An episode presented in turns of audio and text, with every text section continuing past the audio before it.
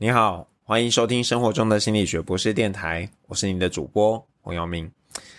那么今天呢，想跟大家谈一谈一个话题，就是我们习以为常的针，到底还有多久的保存期限？那么这半年以来呢，因为疫情的关系，很多事情都发生了变化。那其中最明显的部分，就是人跟人面对面之间的互动变少了，那取而代之的是线上的互动。无论是课堂的学习，或是歌手的演唱会，通通变成线上的。那也因为疫情的关系呢，出国旅游变成一种奢望。像之前啊，松山机场举办搭机体验，让民众可以假装自己要搭飞机，从报到啊、行李检查到最后登机、下飞机领行李，每个环节通通都没有少。那最近啊，又听说要进阶版，让民众可以真的搭飞机去天上绕一圈，还可以吃飞机餐，还有买免税商品。如果是去年有人跟我说，哎，明年会有这样的事情，肯定会向他痴人说梦话。怎么可能会有人想要假装登机，假装出国旅游？但这一切都在发生中。那么，如果我们必须要假戏真做，该怎么办？虽然现在啊，我们距离完全虚拟的生活还有一段距离。但你有想过，如果那一天真的发生了，对于我们的生活会有怎么样的影响吗？那就拿教育为例子好了。如果线上学习就可以获得学分，那学费是不是应该少收一点？而且啊，学习是不是应该打破学校科系的限制呢？这半年来啊，赶鸭子上架的线上学习，真的能够取代线下学习吗？因为我之前呢，有一些课程有录制教学影片，那我曾经做过一些实验。让学生看线上课程，然后课堂中只针对重点做讲解，以及进行一些呃额外的互动。结果呢，学生还是喜欢线下的课程，即便啊他们上课的时候不一定是专心的。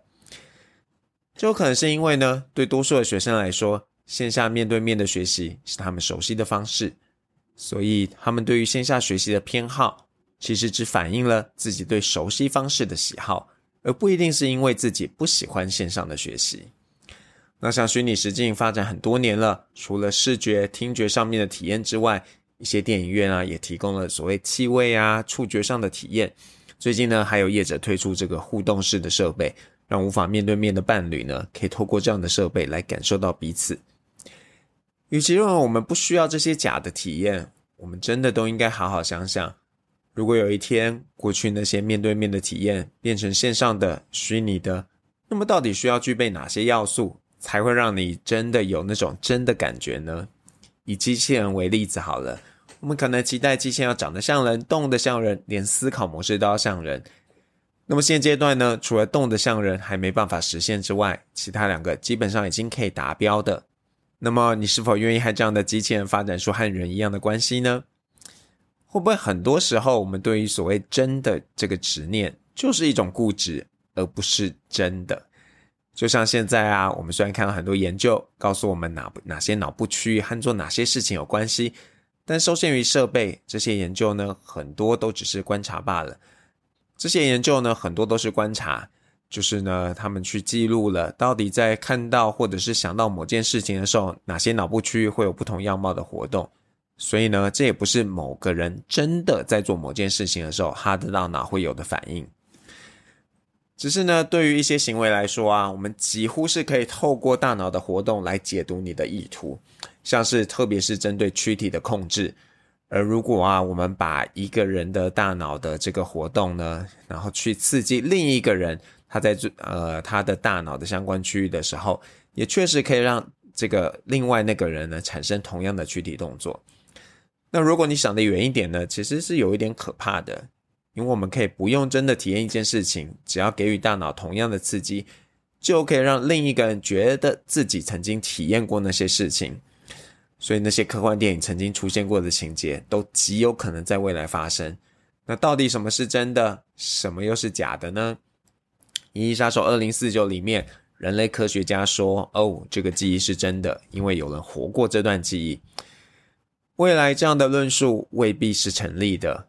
就像现在科学家能够在老鼠中脑中植入这个记忆，让他们对某些事情产生恐惧的感受。对老鼠来说，恐惧的感受是真的，但是导致恐惧的记忆是假的。那我们要怎么看待呢？